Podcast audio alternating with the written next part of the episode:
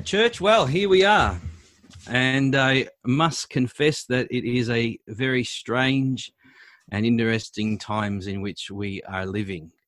But not, not unexpected because we know the Word of God, we read the Bible, and if the truth be told, what is coming and what is ahead is going to get much worse than anything that we are seeing around us at this point in time. So, um, but nevertheless, it's great that we can still, in these circumstances, have such a platform.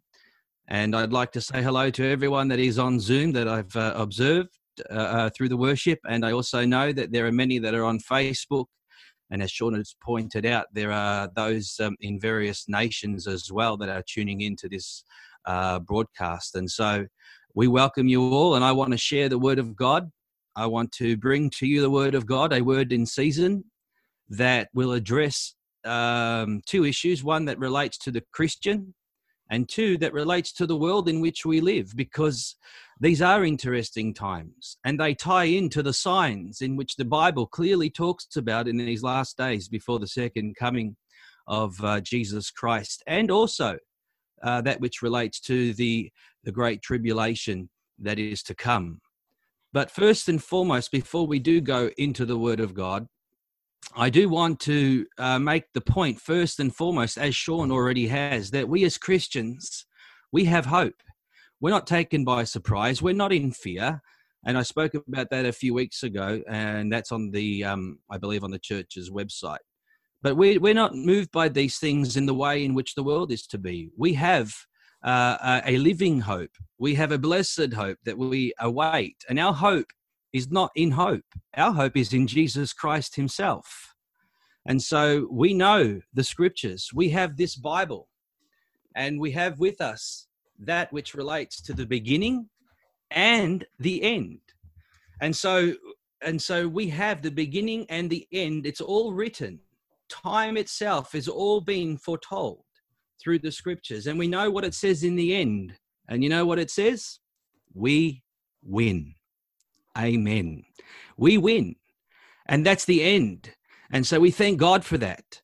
But we also realize that we're living in this world and we're living through a time and through times that have been foretold in the Bible.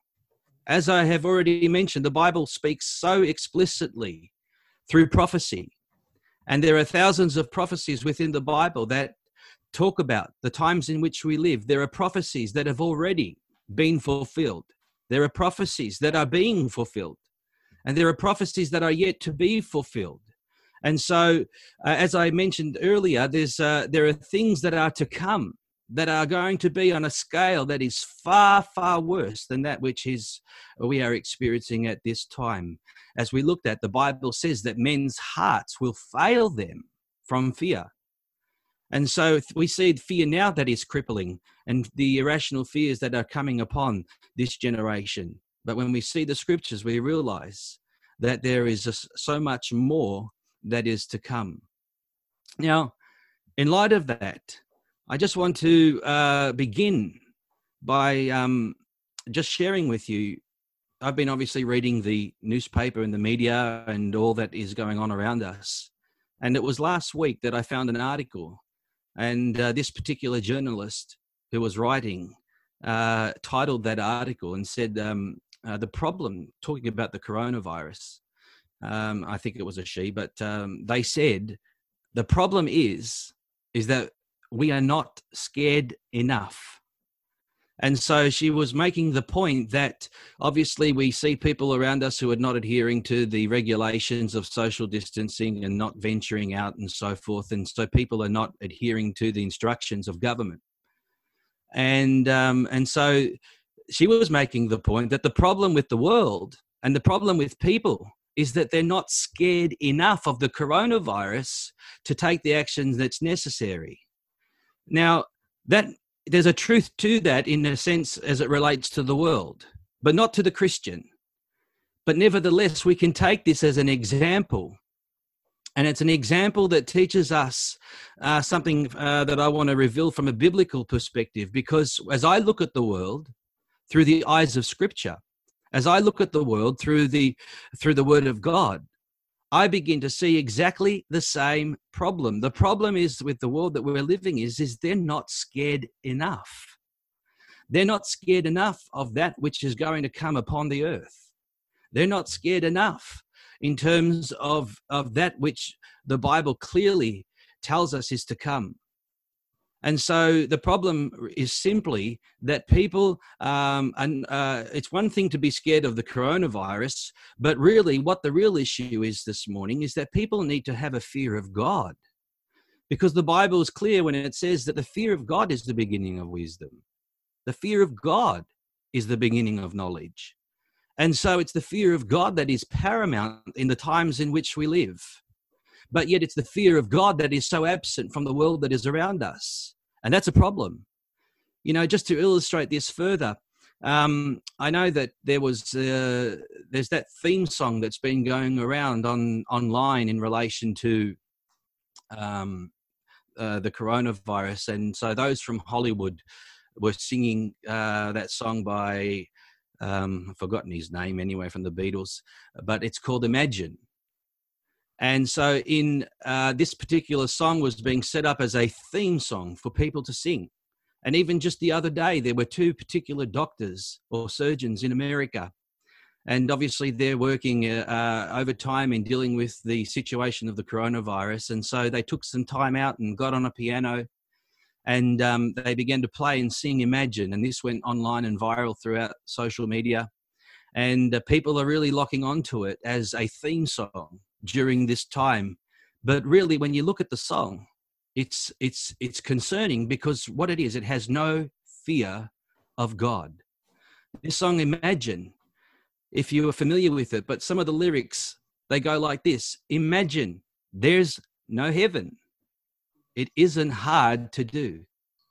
No hell below us, and no religion too. Imagine all the people or imagine all the people living for today. And so when you think of those words and you ponder them for a moment, this is the theme song of, of, of the world in which we're living in, that in a time when the fear of God should be paramount, they're singing, Imagine there's no heaven. It isn't hard to do. Imagine there's no hell below us and no religion.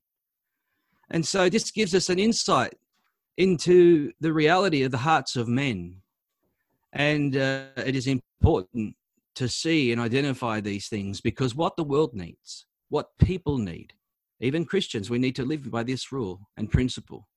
It's the fear of God. It's an irre- it's a reverence and an awe of God. And for the world, it needs to be a fear that uh, it causes them to stop and to listen and to hear the word of God and what it says.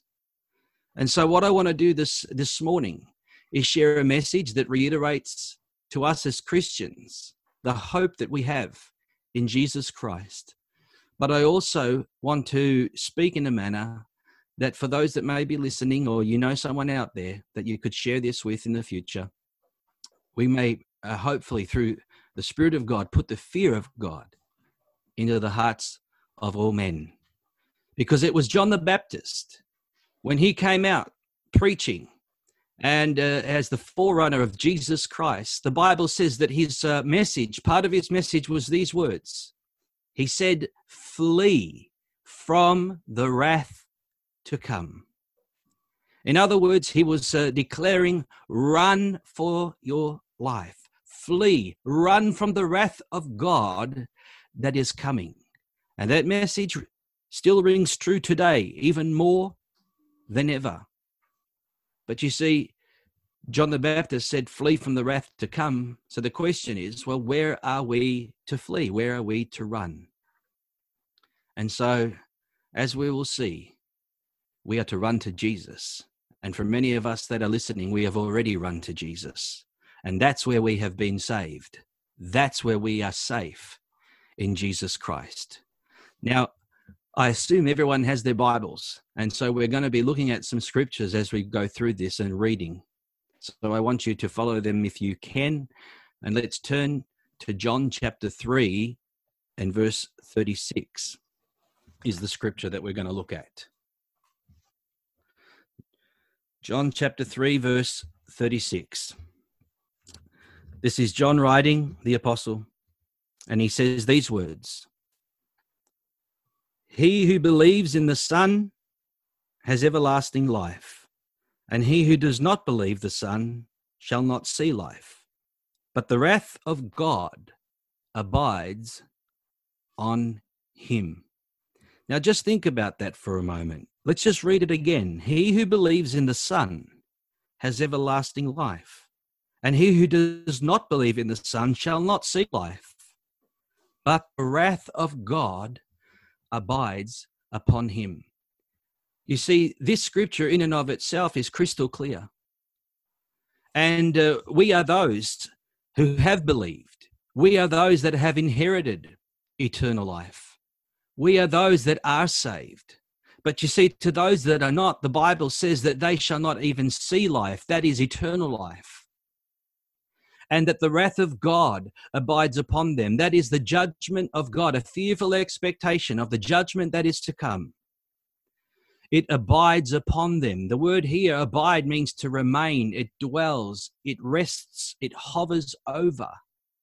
And this is a picture of the wrath of God that is upon those who do not believe on the Lord Jesus Christ in order to be saved. It is a settled condition and one that will be revealed, one that is being revealed, one that has been revealed, as we'll see in the scripture, and one that will ultimately be met, re- revealed uh, in the coming tribulation period that is ahead.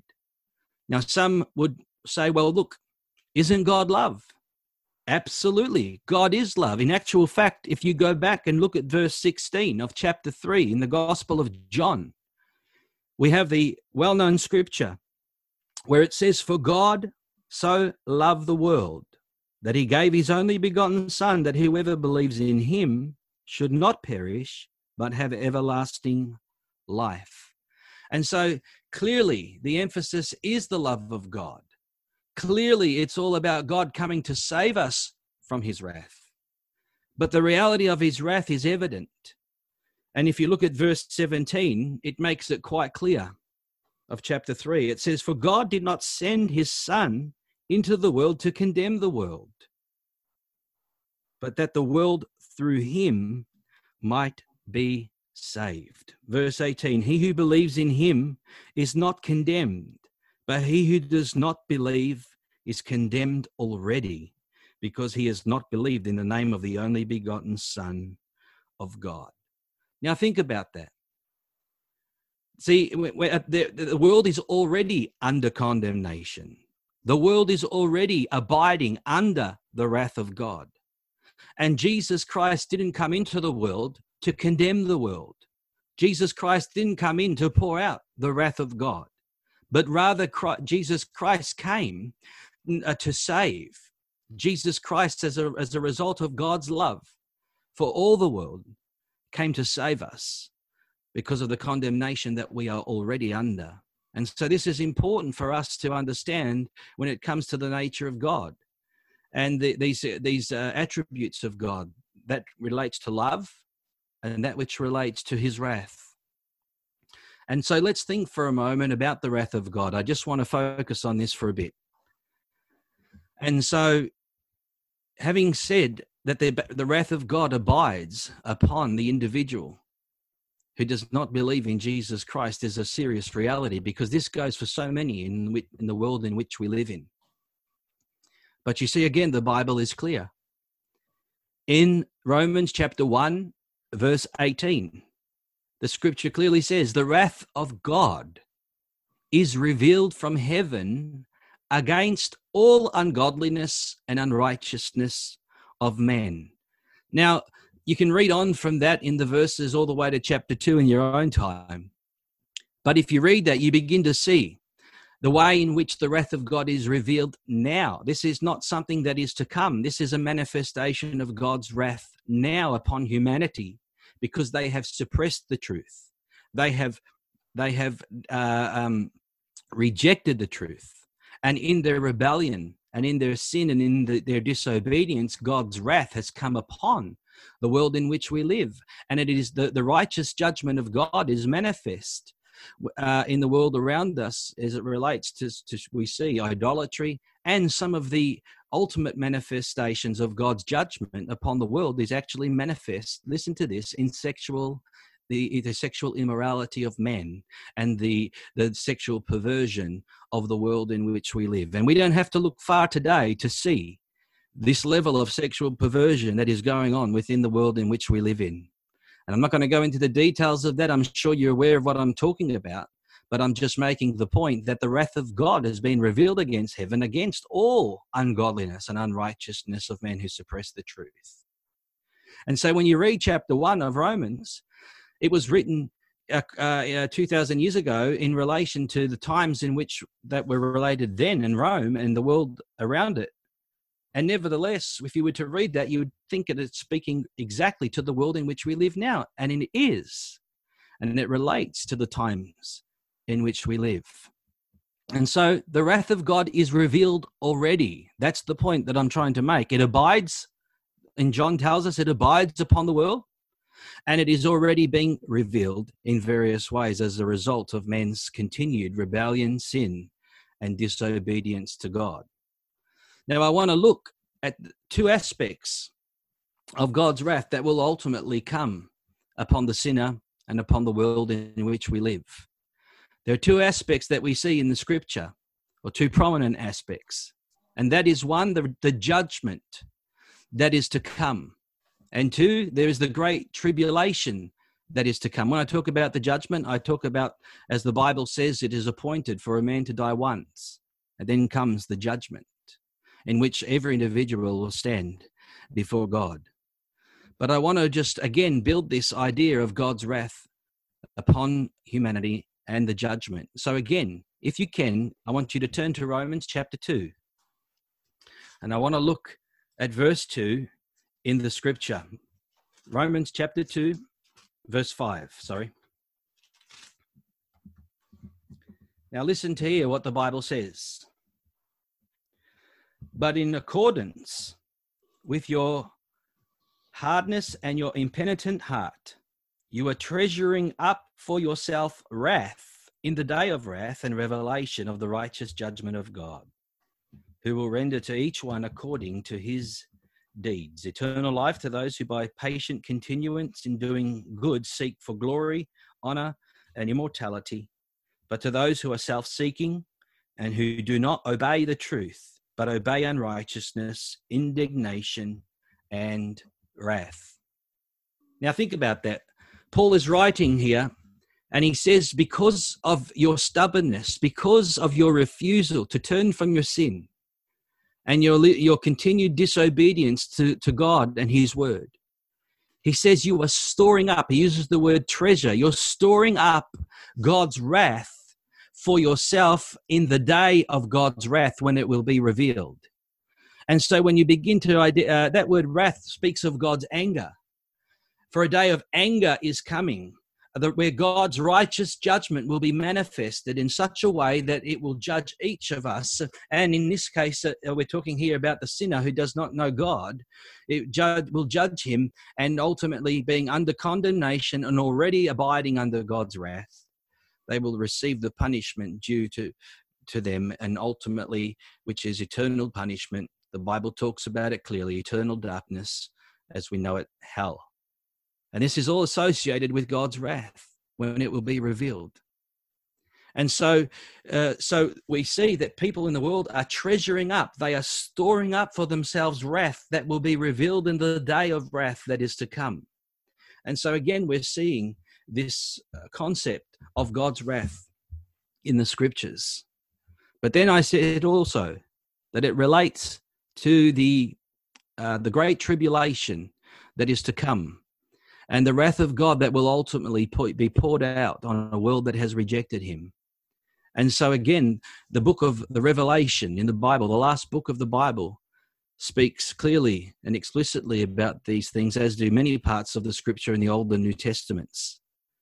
But as you read the book of the Revelation, especially, you begin to get a understanding of the wrath of God that is coming, This is these are relate to the things that are to come.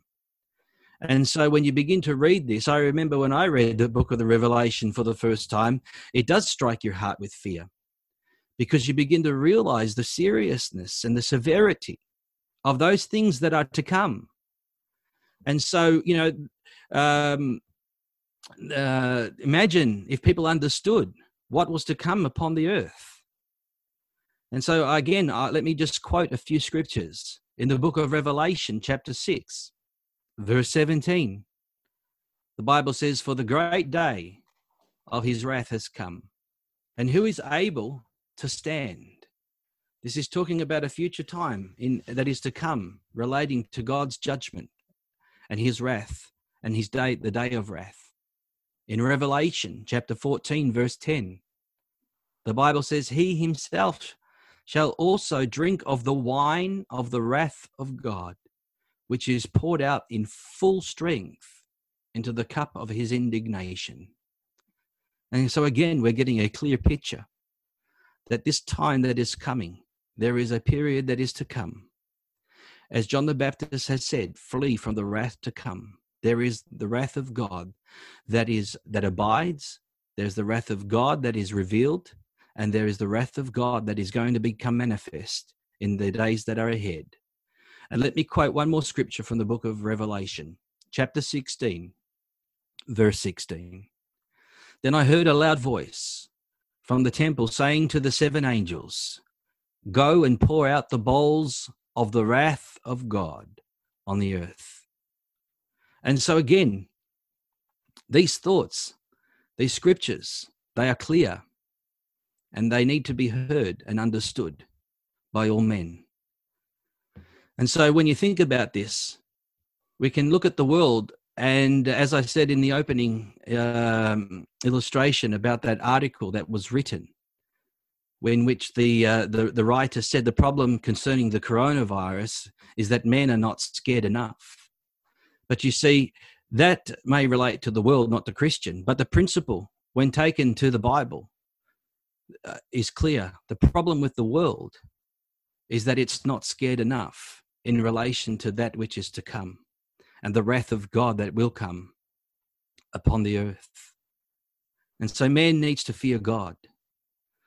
And so now we can begin to see why John the Baptist would use such words flee from the wrath to come. And our message to the world around us is to flee from the wrath to come.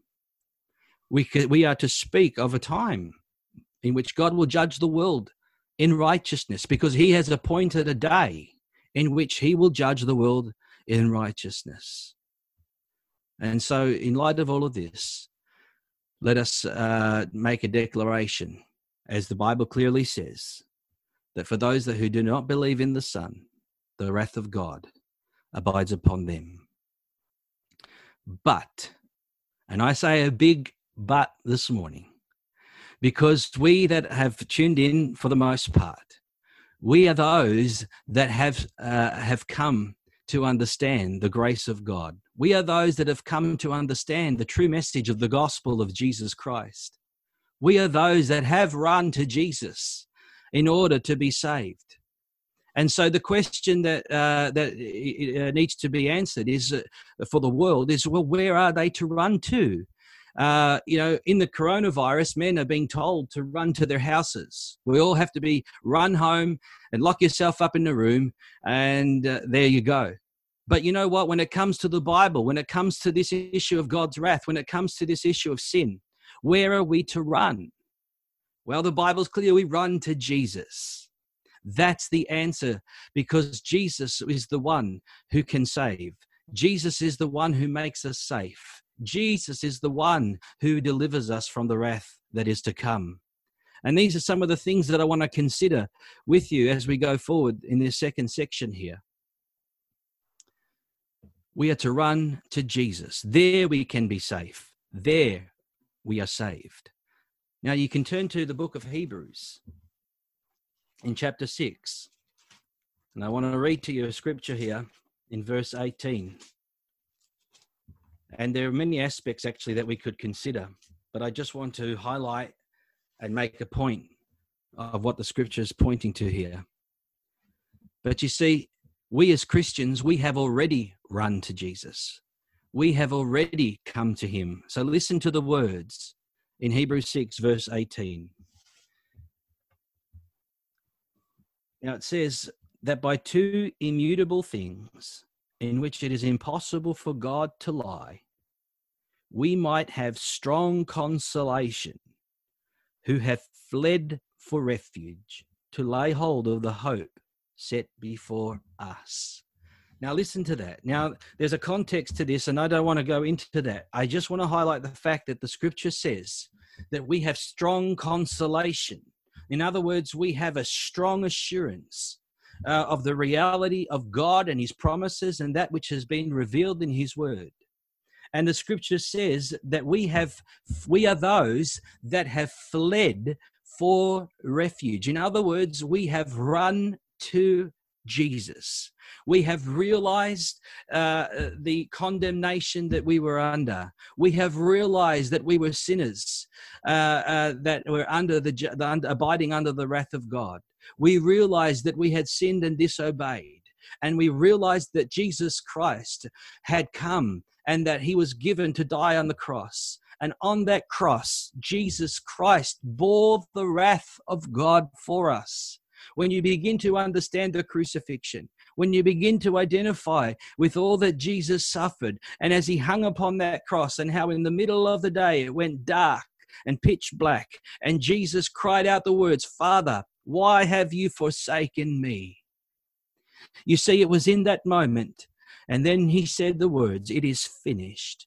You see, Jesus bore in himself our sin and he bore in himself the wrath of God. And he was the propitiation for our sins. In other words, uh, he appeased the wrath of God upon sin, and sin was judged in the death of Christ Jesus.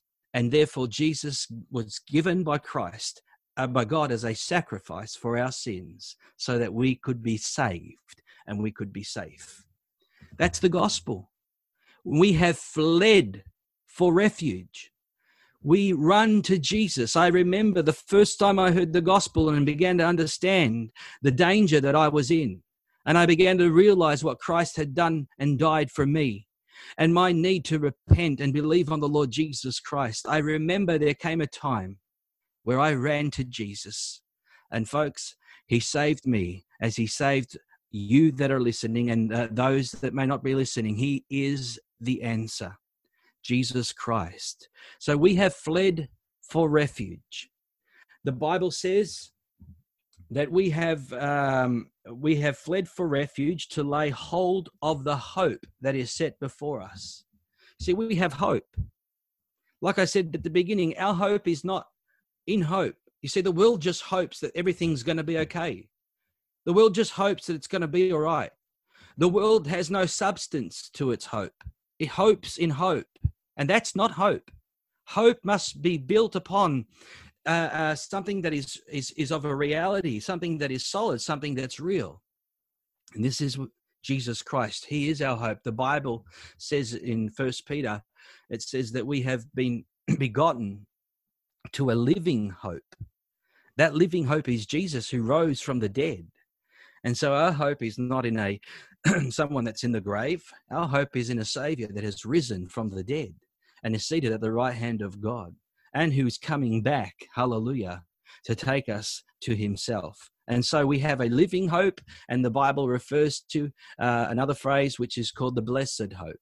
That relates to His second coming when Jesus will come to rescue and to save those that are His, in other words, His church and His children.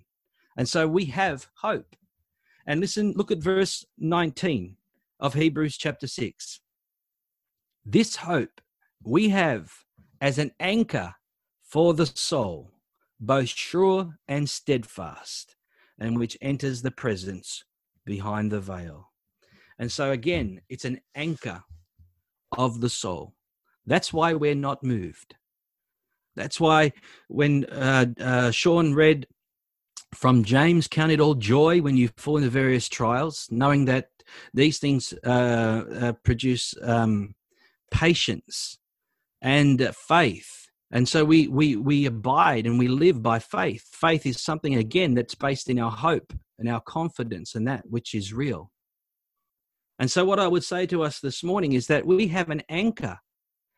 We are sure, we are steadfast, we are immovable in Christ. And though the winds and the storms of life batter all around us, in a sense, we are in the eye of the storm. We are, we have, we are anchored into Christ. We are unmoved by the circumstances. And what I mean by that is, I understand that there are realities associated with these trials. For some, there are people that are losing their jobs. There are many that their whole livelihoods are being lost. Everything that the people, the world has trusted in, they have, um, uh, you know, superannuations collapsed, people losing jobs, and, you know, everything that people have built up towards is just being lost around them. But in light of even what we may suffer as Christians, and in light of what we may be exposed to as a result of these things, our, our faith is not in the things that we possess. Our faith is anchored in Jesus Christ. And even if we were to have nothing and lose everything, we're still anchored in Christ. And we still win. Naked we come into the world, naked we go out. And our hope is in Christ for the world that which is to come. Our faith and our hope is not in this world. Our life's but a vapor. It appears for a moment and then it's gone. And so we have this assurance. We've laid hold of the hope that is set before us, which is an anchor for our soul. Now, isn't it interesting in the Bible and in the scriptures, we, we use the word even as Christians, we say, Oh, I'm saved. We're saved. And it's a biblical term. The Bible says, who in Romans chapter 10, whoever calls on the name of the Lord shall be saved. And so it is a word that we use, but let it be a word that we are very mindful in what it means. Because when we talk about saved, we're talking about the, the word salvation. And so we have been saved. And the question that I just want to raise and bring to our attention is what, what are we saved from? we are saved from our sins, having been forgiven and having been washed in the blood of Jesus Christ. And so we, our sins are, are, are gone. But you see, we're also saved from eternal punishment. We're saved from eternal condemnation. We're saved from hell. We are saved from the wrath of God that is to come and so it is, it's it's as we consider these things and we understand what the good news of the gospel is, uh, it's that's why it's good news. It's good news because when you understand the bad news, and the bad news is really bad, you begin to realize how good the good news really is. And we as Christians, we have been saved from our sins. We have been delivered from the wrath of God. And I just want to consider this again with you in the scriptures. Maybe you can turn with me to Romans chapter 5 and verse number 6. Familiar portion of scripture. But let's read it. Romans chapter 5, verse 6. It says, For when we were still without strength, in due time Christ died for the ungodly. For scarcely for a righteous man will one die, yet perhaps for a good man someone would even dare to die. But God demonstrates his own love towards us in that while we were still sinners, Christ died for us. There's a declaration of his love. Much, now listen to verse 9. Much more then, having now been justified, that is declared righteous, free from guilt, by his blood we shall be saved from wrath through him.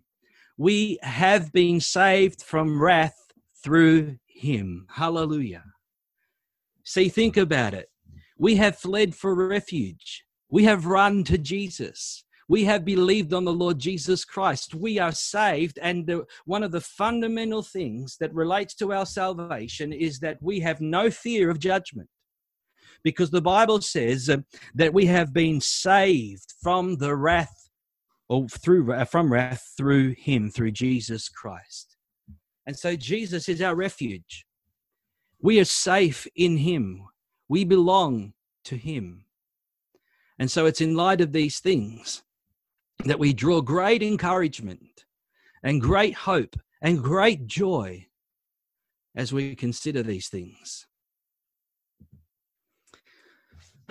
so, in other words, the wrath of God does not abide upon us, it doesn't rest upon us anymore. We are in the love of God, we are saved, and we belong to Him. Now, I want to go a little bit further than this, and I want you to turn with me, if you can, to uh, First Thessalonians chapter 1. First Thessalonians chapter 1. Again, this is Paul the Apostle as he writes to the church of Thessalonica. And he's talking about their salvation, how they had turned from idols to serve the living God. So he's talking about their salvation, how they were saved. But he says in verse 10, and as part of that, he says, and to wait for his son from heaven. See, that's exactly what we're doing. We're waiting for his son from heaven. We are waiting.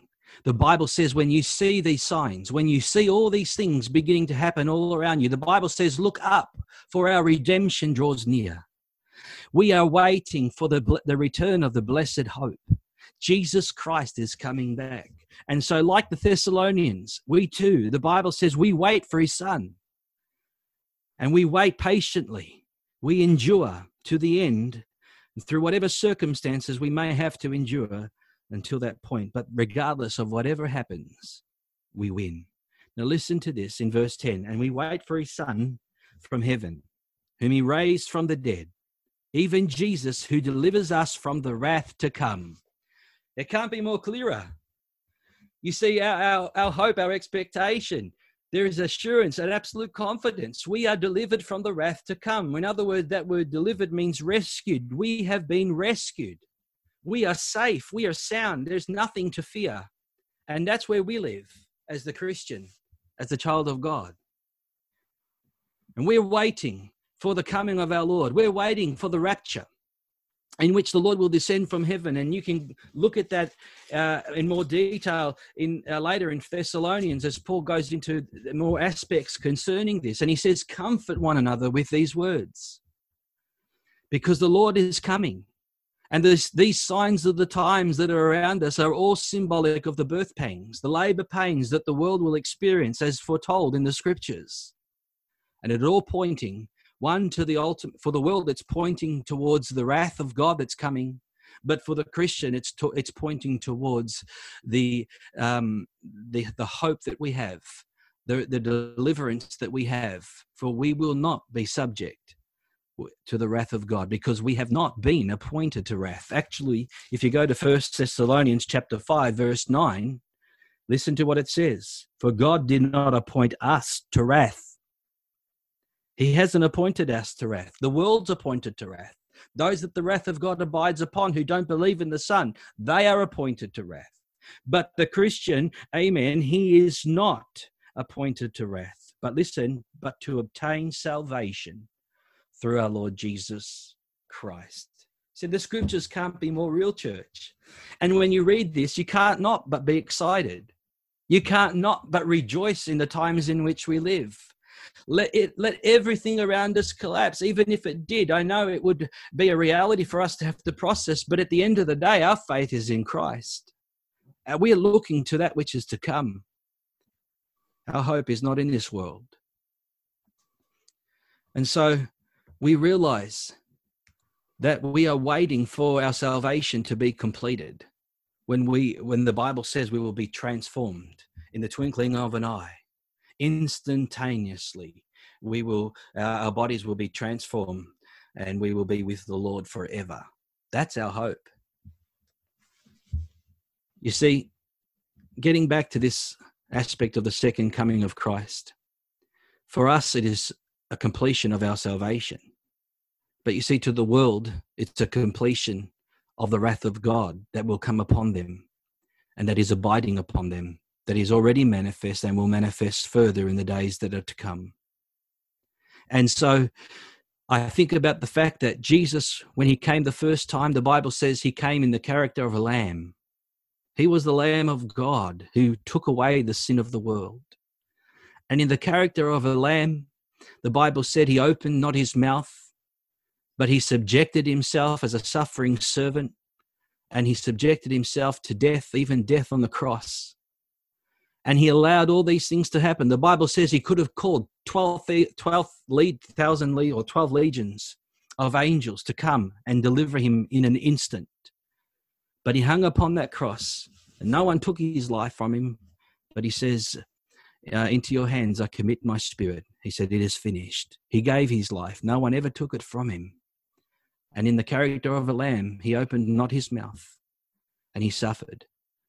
And that, uh, that, that salvation that was purchased at Calvary 2,000 years ago is still being offered to the world today.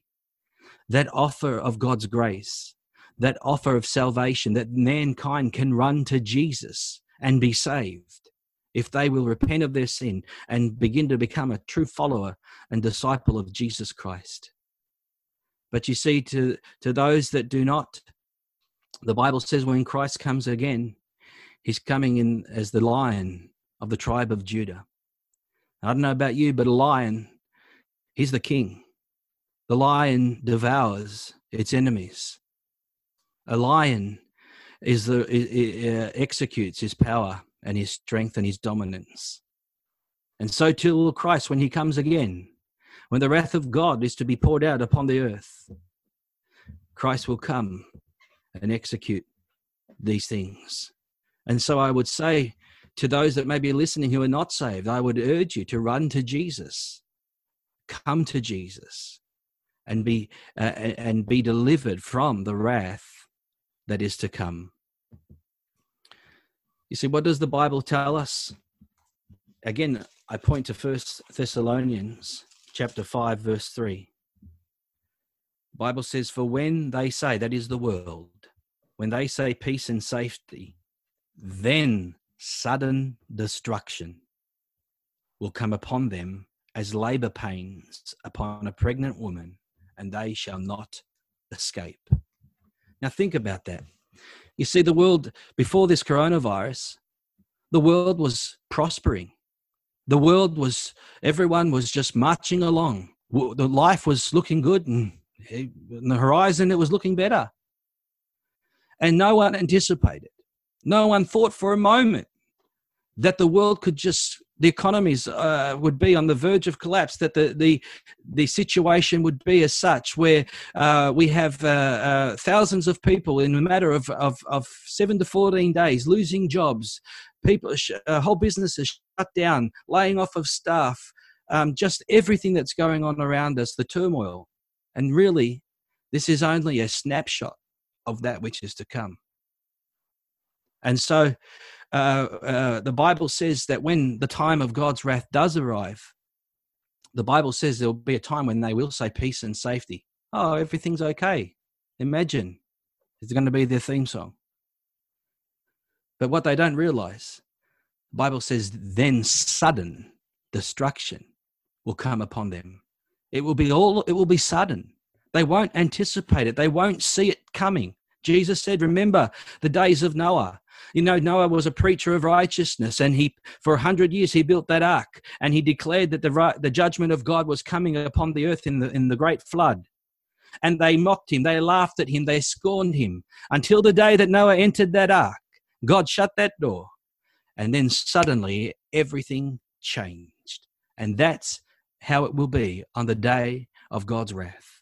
And so to the world, there is no hope. And any hope that they seek to manufacture is false. But to the Christian, we have a living hope, we have a blessed hope. And so I want to encourage us this morning in these things. The Bible says that they shall not escape, but the Bible says to us, we shall escape. Amen. And so that is our hope. And so I want to just leave you with this thought this morning.